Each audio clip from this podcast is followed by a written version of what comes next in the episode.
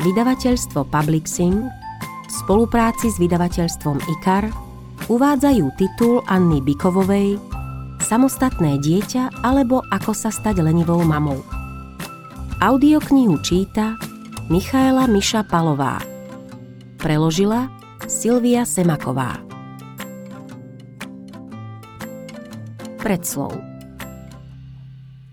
tejto audioknihe sa hovorí o jednoduchých, ale vonkoncom nie záležitostiach. Infantilnosť mládeže je dnes ozajstný problém. Dnešní rodičia majú toľko energie, že vystačí na to, aby žili život aj za svoje deti, podielali sa na všetkých ich aktivitách, robili za nich rozhodnutia, plánovali im život, riešili za nich problémy. Otázka znie, a potrebujú to vôbec samotné deti? Nie je to útek od vlastného života do života dieťaťa? Je to audiokniha o tom, ako dokázať myslieť na seba, dovoliť si byť nielen rodičom, nájsť možnosť na prekročenie hraníc tejto životnej roli. Audiokniha je o tom, ako sa zbaviť obáv a túžby všetko kontrolovať. Ako vypestovať v sebe silu, aby sme boli pripravení vypustiť dieťa do samostatného života. Ľahký a ironický štýl ako aj množstvo príkladov, robia audioknihu pútavou. Je to rozprávanie, je to úvaha. Autorka nediriguje, rob to takto a takto, ale nabáda nás porozmýšľať, uvádza analógie, upriamuje pozornosť na rozličné okolnosti a možné výnimky z pravidla. Myslím, že audiokniha môže pomôcť tým, čo trpia na rodičovský perfekcionizmus aby sa zbavili úporného a mučivého pocitu viny, ktorý nejako nepomáha nastoliť harmonické vzťahy s deťmi. Je to múdra a dobrá audiokniha o tom, ako sa stať dobrou mamou a naučiť dieťa samostatnosti. Profesor Vladimír Kozlov, prezident Medzinárodnej akadémie psychologických vied, doktor psychologických vied. Úvod Článok Prečo som lenivá mama uverejnený pred niekoľkými rokmi, sa doteraz túla po internete. Obyšiel všetky populárne rodičovské fóra a spoločnosti. Na sociálnej sieti V-Kontakt sa dokonca vytvorila skupina Anna Bikova, Lenivaja mama. O téme výchovy samostatnosti u dieťaťa, ktorú som vtedy nadhodila, sa búrlivo diskutovalo a teraz po uverejnení na nejakom obľúbenom internetovom portáli sa sústavne vynárajú polemiky ľudia pridávajú stovky až tisíce komentárov. Ja som lenivá mama. A okrem toho aj egoistická a ľahkomyselná, ako sa môže niektorým ľuďom zdať. Pretože chcem, aby moje deti boli samostatné, iniciatívne a zodpovedné. A to znamená, že treba dieťaťu poskytnúť možnosť tieto vlastnosti prejaviť. A v takomto prípade moja lenivosť vystupuje ako prirodzená brzda nadbytočnej rodičovskej aktivity. Tej aktivity, ktorá sa prejavuje v snahe uľahčiť dieťaťu život, keď sa robí všetko na miesto neho. Lenivú mamu staviam do protikladu k hypermame, teda mame, u ktorej je všetko hyper. Hyperaktivita, hyperobava a hyperstarostlivosť. Prvá časť – Prečo som lenivá mama? Som lenivá mama. Keď som pracovala v materskej škole, videla som nemálo príkladov rodičovskej hyperstarostlivosti. Zvlášť mi ostal v pamäti jeden trojročný chlapček. Volal sa Maťko. Ustráchaní rodičia si mysleli, že pri stole vždy musí zjesť všetko, lebo by schudol. Z nejakého dôvodu v ich hierarchii hodnôt schudnúť znamenalo niečo veľmi hrozné. Hoci Maťková výška a bacuľaté líčka nedávali dôvod na znepokojovanie v tomto smere. Neviem, ako a čo mu dávali jesť doma, no do škôlky prišiel s evidentnou poruchou chuti do jedla. Vydrezúrovaný neoblomnou rodičovskou zásadou zjesť sa musí úplne všetko, mechanicky žul a prehltal to, čo mu dali na tanier pričom ho bolo treba krmiť, pretože on sám ešte jesť nevie. Vo svojich troch rokoch Maťko naozaj nevedel samostatne jesť. Nemal také skúsenosti. A tak v prvý deň jeho pobytu v škôlke mu dávam jesť a pozorujem dokonalú absenciu emócií. Naberám lyžicu, on otvára ústa, žuje, prehlta. Ešte jedna lyžica, opäť otvára ústa, žuje, prehlta. Treba povedať, že škôlkarskému kuchárovi sa zvlášť nedarila kaša. Vznikala akási antigravitačná.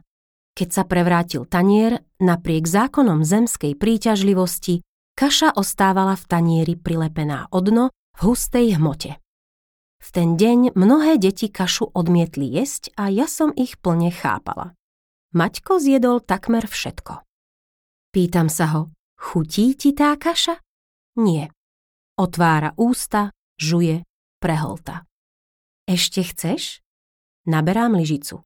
Nie. Otvára ústa, žuje, preholta. Ak ti nechutí, tak nejedz, vravím mu. Maťkovi od údivu div oči nevypadli. Nevedel, že je to možné. Že je možné chcieť aj nechcieť. Že je možné, aby sa sám rozhodol.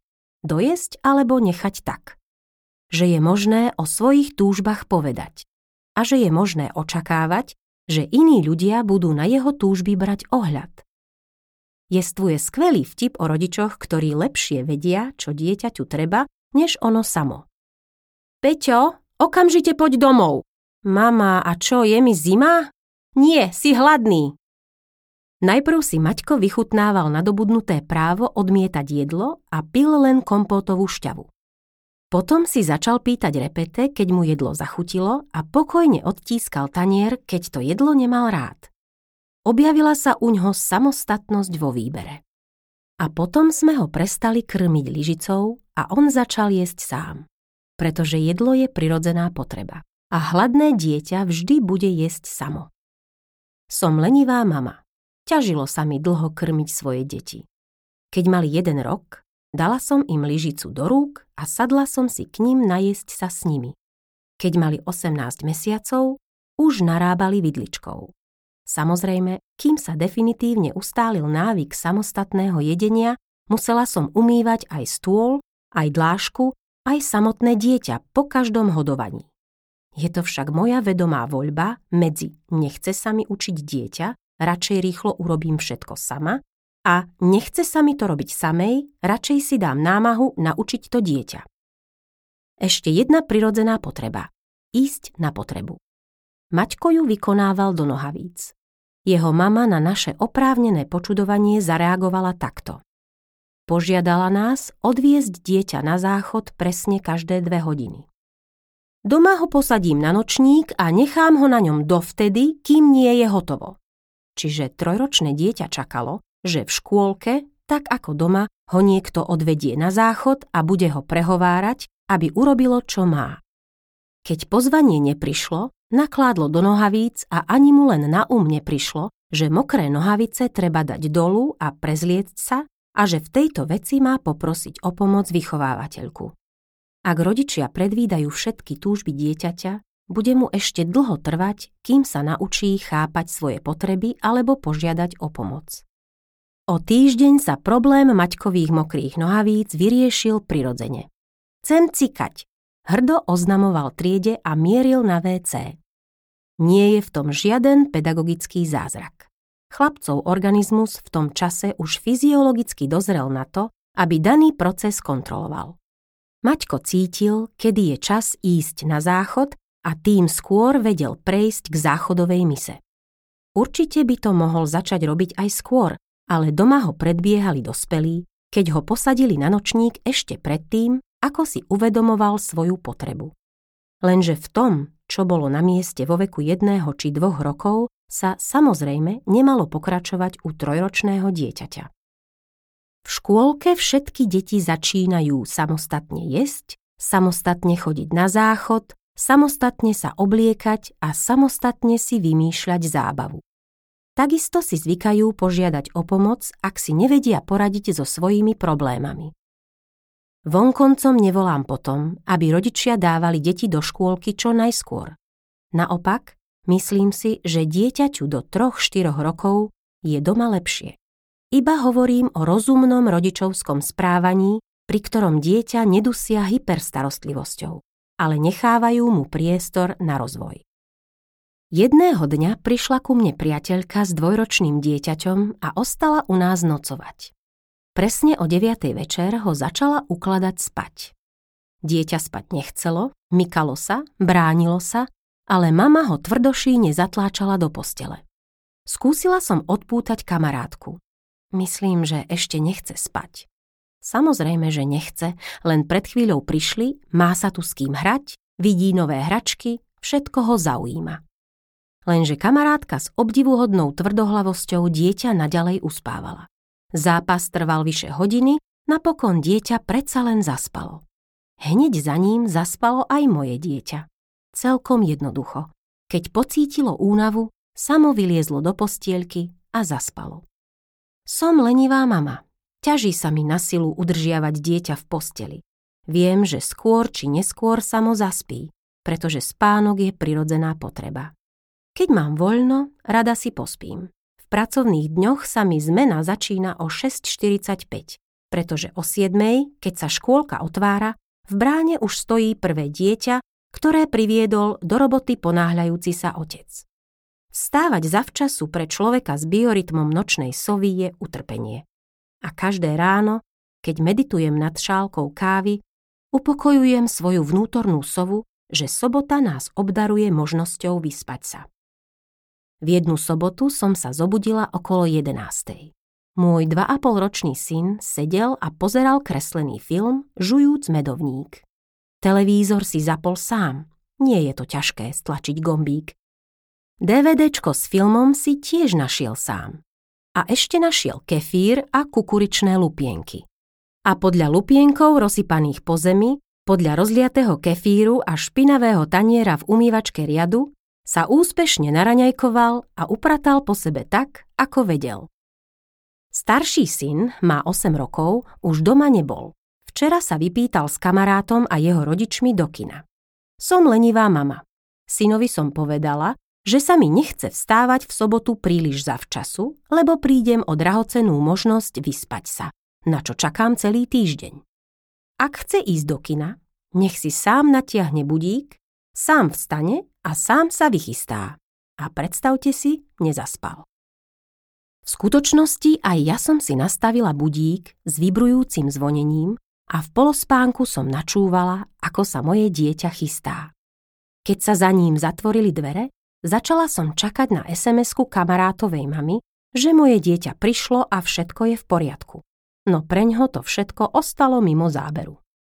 A ešte sa mi ťaží kontrolovať školskú tašku batoh na sambo a tiež som lenivá sušiť synové veci po plávaní. Takisto sa mi nechce s ním robiť domáce úlohy, ak ma nežiada o pomoc. Som lenivá vynášať smeti, preto to robí syn, idúc do školy. Navyše som taká drzá, že poprosím syna, aby mi uvaril čaj a doniesol mi ho k počítaču. Mám podozrenie, že rok čo rok budem lenivejšia. U detí sa udeje prekvapujúca zmena, keď k nám príde stará mama. Keďže býva ďaleko, príde na celý týždeň. Môj starší syn v zápetí zabúda, že si vie robiť domáce úlohy sám, sám si vie prihriať obed, sám si dokáže urobiť obložený chlebík, sám pripraviť aktovku a ráno odísť do školy. A dokonca aj zaspať sám sa teraz bojí. Pri posteli musí sedieť stará mama. A tá naša nie je lenivá. Deti sú nesamostatné, ak je to pre dospelých výhodné. Príbeh vzniku lenivej mamy Povedzte, to vy ste tá lenivá mama? Celkom nečakane som dostala takú otázku na sociálnej sieti. Čo to má byť? Nejaká akcia? V mysli sa mi vynorila detská básnička Jakova Akima o chudákovi poštárovi, ktorý mal za úlohu odovzdať list bez konkrétnej adresy doručiť Nešikuľkovi. Ako mám odpovedať? Mám sa ospravedlniť? Vymenovať všetky svoje zvyky, schopnosti a povinnosti? Alebo mám poslať zápočet odpracovaných rokov? Pre každý prípad upresňujem. Čo máte na mysli? A otázka je už sformulovaná inak. Vy ste autorka článku o lenivej mame? Ach, o to ide. Áno, to som ja. No pôvodne to nebol článok. Na jednom z početných psychologických fór, ani zďaleka nie na tom najobľúbenejšom, bola vytýčená téma o infantilizme dospievajúcej generácie a jeho príčinách. A dokonca bola nastolená ešte širšie o úpadku a slabosti tejto generácie. Ak to mám stručne zhrnúť, všetko bedákanie komentátorov sa dalo zredukovať na parafrázu citátu Lermontova. Veru, boli deti za našich čias. Alebo na iný klasický výrok, nuž ja som v ich veku. Po čom nasledoval výpočet.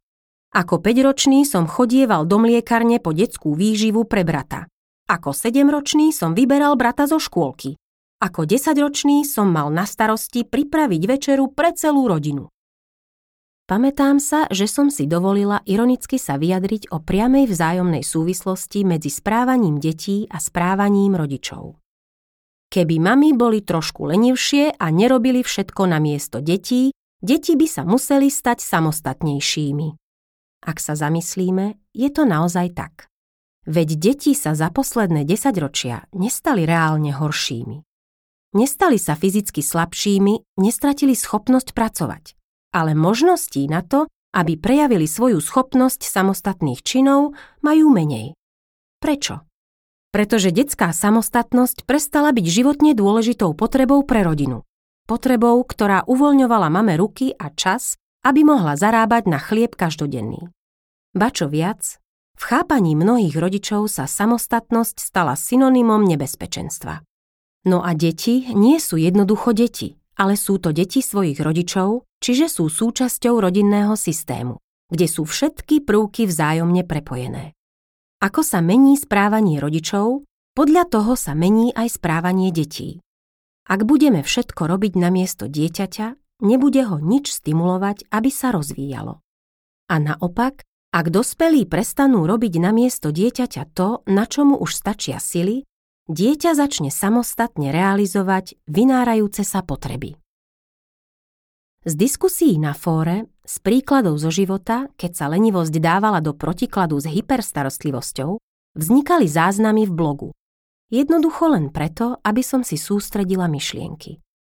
A odrazu nečakaný návrh redaktorky časopisu. Nebudete namietať, keď to uverejníme ako článok? A potom redaktorka dodala. Bude to bomba.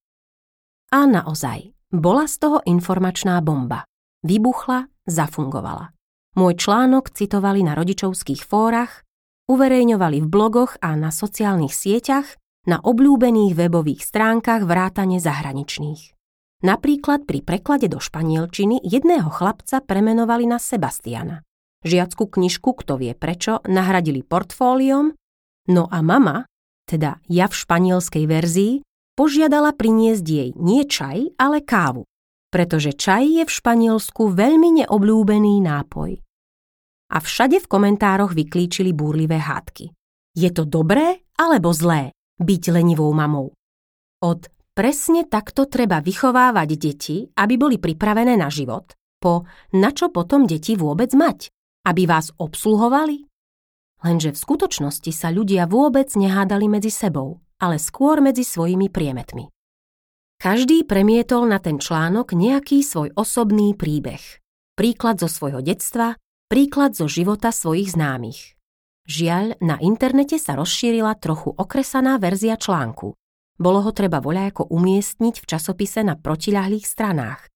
A preto zďaleka nie všetci pochopili, že sa v ňom vlastne nehovorilo o ozajstnej lenivosti, ale o vytvorení podmienok na rozvoj detskej samostatnosti. A že som nemala na mysli vynútenú predčasnú samostatnosť, ktorá vzniká ako dôsledok rodičovského je mi to fuk, ľahostajného vzťahu k dieťaťu. Keď v komentároch pod článkom Prečo som lenivá mama ľudia píšu aj ja, aj ja som lenivá a majú tým na mysli celý deň sedím za počítačom, spím, čumím na televízor a dieťa sa hrá samo, začínam sa báť. Bola by som nerada, keby sa môj odkaz chápal v danom prípade ako benevolentnosť. Je dobré, keď sa dieťa vie zabaviť samo a vie sa aj samo obslúžiť, ale je zlé, ak je vždy ponechané samo na seba. Keď to býva takto, veľmi sa brzdí jeho rozvoj. Mamina lenivosť musí stáť na pevných základoch starostlivosti o deti a nie na ľahostajnosti. Preto som si zvolila cestu lenivej mamy, ktorej sa naozaj nechce robiť všetko na miesto detí a robiť všetko na ich prvé slovo. Jej sa nechce a preto učí deti všetko robiť samostatne. Verte mi, že to nie je jednoduchá cesta a možno dokonca vyžaduje ešte viac energie. O ozajstnej lenivosti tu nemôže byť reč. Samozrejme, že je jednoduchšie samej rýchlo umyť riad, než utierať mokrú dlášku potom, ako riad poumýva 5-ročné decko. A potom, keď zaspí, bude treba umyť taniere ešte raz, pretože spočiatku na nich ostáva aj mastnota, aj čistiaci prostriedok. Ak dovolíte trojročnému drobcovi polievať kvety, ani to sa hneď nepodarí. Dieťa môže kvetinač prevrátiť, rozsypať zeminu, môže kvet preliať a voda začne pretekať z kvetináča na dlášku. Lenže práve takto, prostredníctvom konania, sa dieťa učí koordinovať pohyby, chápať následky a naprávať chyby. Všetci rodičia sa musia pri výchove neraz rozhodovať. Rýchlo urobiť všetko sám, alebo využiť situáciu a dieťa niečomu novému naučiť. Druhý variant má dve výhody. Po A rozvoj dieťaťa po B získanie času pre rodičov neskôr. A jedného dňa, keď už dieťa bude mnoho vecí vedieť a poznať, mama si bude môcť dopriať trochu lenivosti. Teraz už nie v prenesenom význame. Taká výhodná nesamostatnosť. To čo je za čudný záver? Prečo, keď sú deti nesamostatné, je to pre dospelých výhodné? V čom spočíva výhoda nesamostatnosti dieťaťa? Vy to viete. Výhoda je celkom zrejmá. Dospelí v tomto prípade získavajú potvrdenie svojej nesmiernej hodnotnosti, dôležitosti, nenahraditeľnosti zvonka.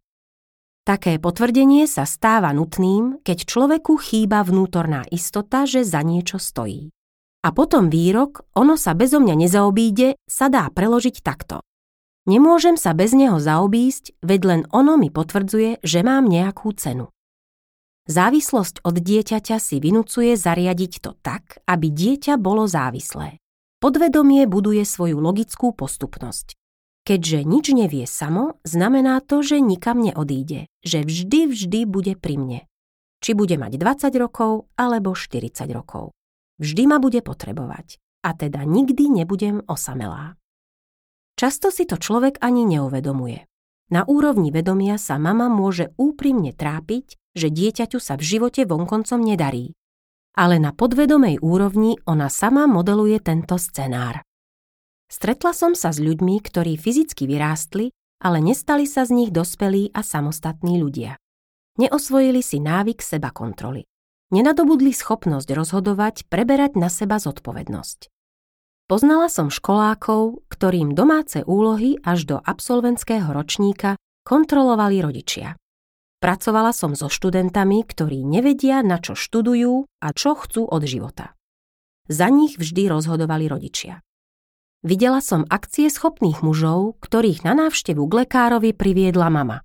Pretože samotní muži boli bezradní, kde si vypýtať časenku a do akej čakárne sa posadiť.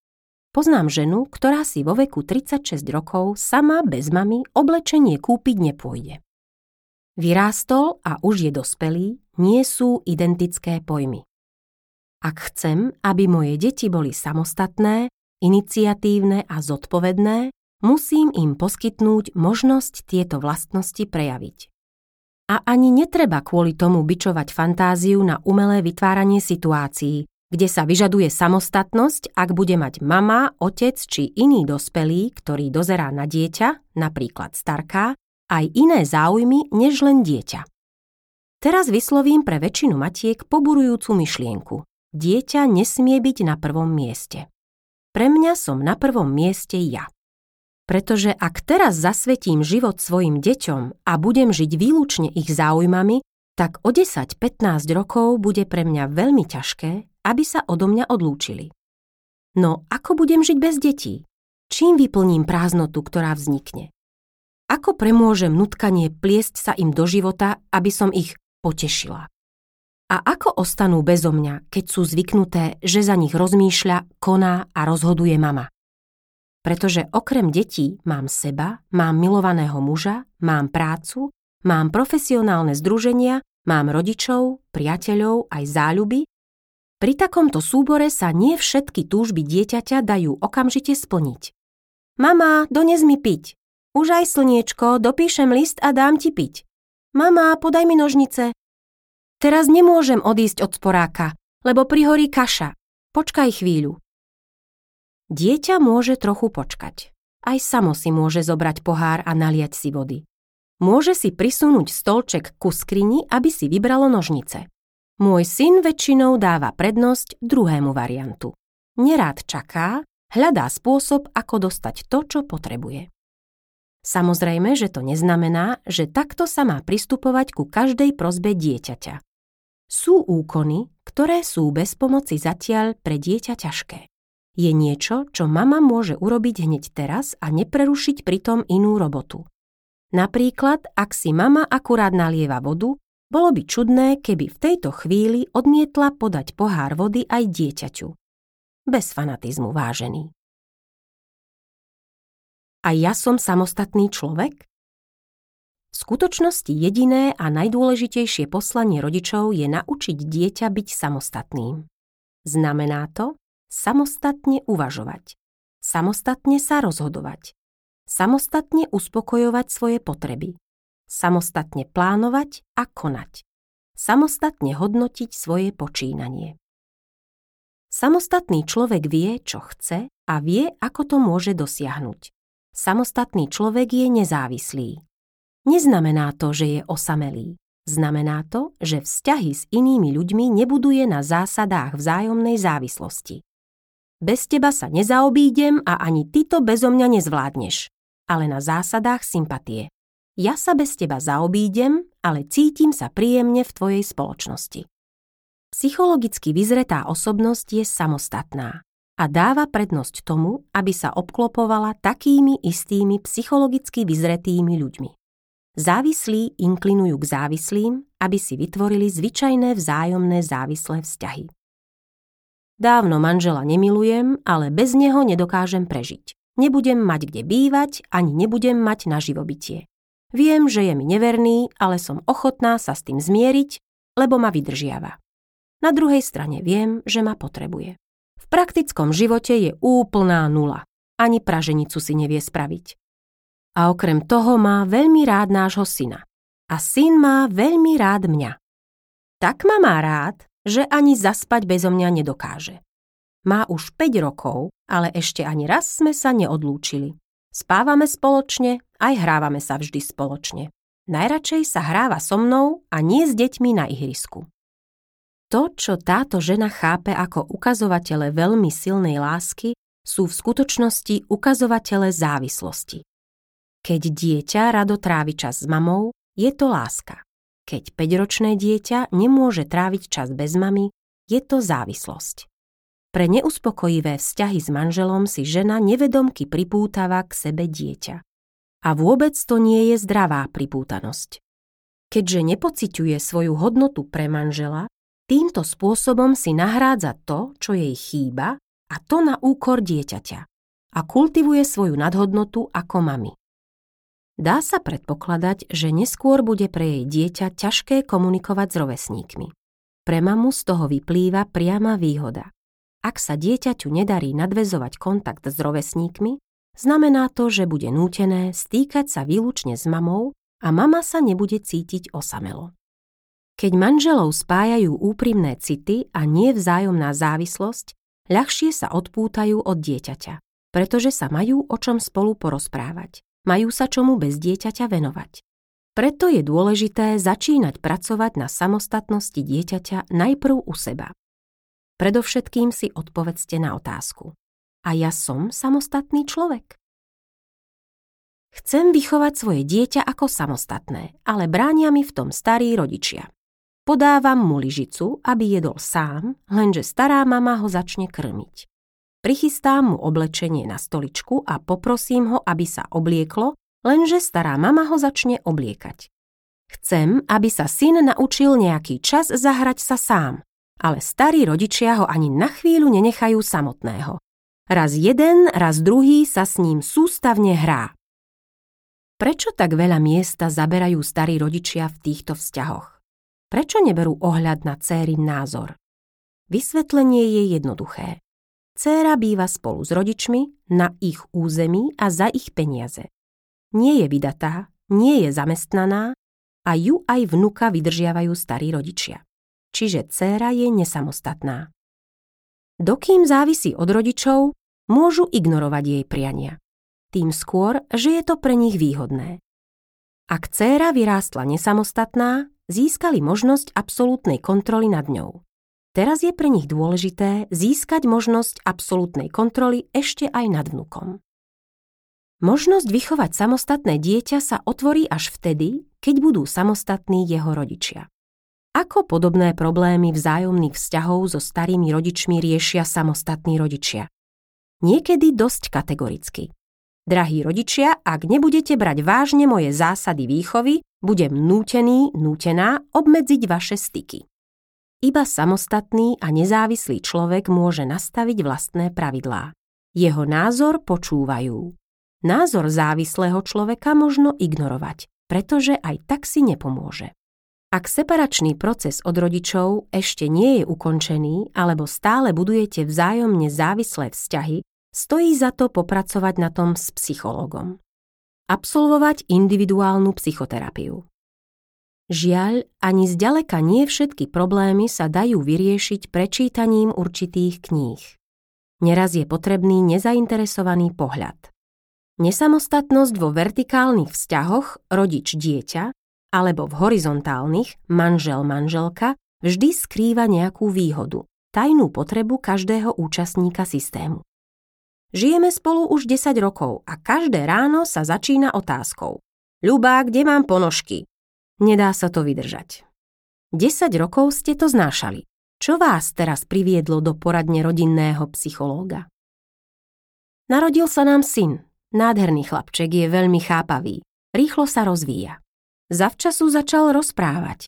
Teraz má pol druhá roka a už opakuje po mne básničky. Tvár jej žiari radosťou a pýchou na syna. A ako to súvisí s manželovými ponožkami? Výraz tváre a intonácia sa znova zmení. Opakuje po manželovi, kde mám ponožky? No aký príklad to synovi dáva? Aký človek z neho vyrastie? Rozumiem. Povedzte, a čo robíte vy, keď počujete túto otázku od manžela? Ja? Podám mu ponožky. Robíte tak celých 10 rokov? Nuž áno. Máte predstavu, do akej miery sa u ňoho tento reflex zafixoval? Pričom vašim pričinením pravom slova zmysle. On sa pýta, vy mu podáte. Ak chcete, aby manžel zmenil svoje správanie, predovšetkým vy musíte zmeniť to svoje. A ako ho mám zmeniť? Povedať mu, staraj sa o svoje ponožky sám? Znie to dosť hrubo a keby ste vymysleli taktnejší variant? Ponožky sú v skrini v spálni na druhej polici z dola, tvoje sú naľavo. Mávate ponožky vždy na rovnakom mieste? Áno. Predpokladám, že po niekoľkých pripomenutiach si váš manžel zapamätá, kde má hľadať ponožky. A čo urobiť so synom, aby táto otázka zmizla? Analogicky, ak budú ponožky vždy na tom istom mieste, dieťa si to zapamätá. Pomôžu jednoduché poznámky. Ponožky mávame tu. Pomôžu pokyny. Ponožky treba odložiť na svoje miesto. Pomôžu prozby. Choď a prines ponožky, prosím. Natiahni si, prosím ťa, ponožky. A treba počítať s tým, že dieťa si ponožky navlečie petou hore a možno bude každá z iného páru. Ale za to všetko urobí samo. Stáva sa, že pred narodením dieťaťa žena ochotne hrá úlohu mamy pre svojho manžela. Bezo mňa zomrie od hladu, bezo mňa ani ponožky nenájde. A manžel svojim správaním, Olga, a čo mám jesť, jej nahráva takej hre je vždy neuvedomovaná potreba zo strany oboch partnerov. Ale všetko sa dá zmeniť, ak sa chce.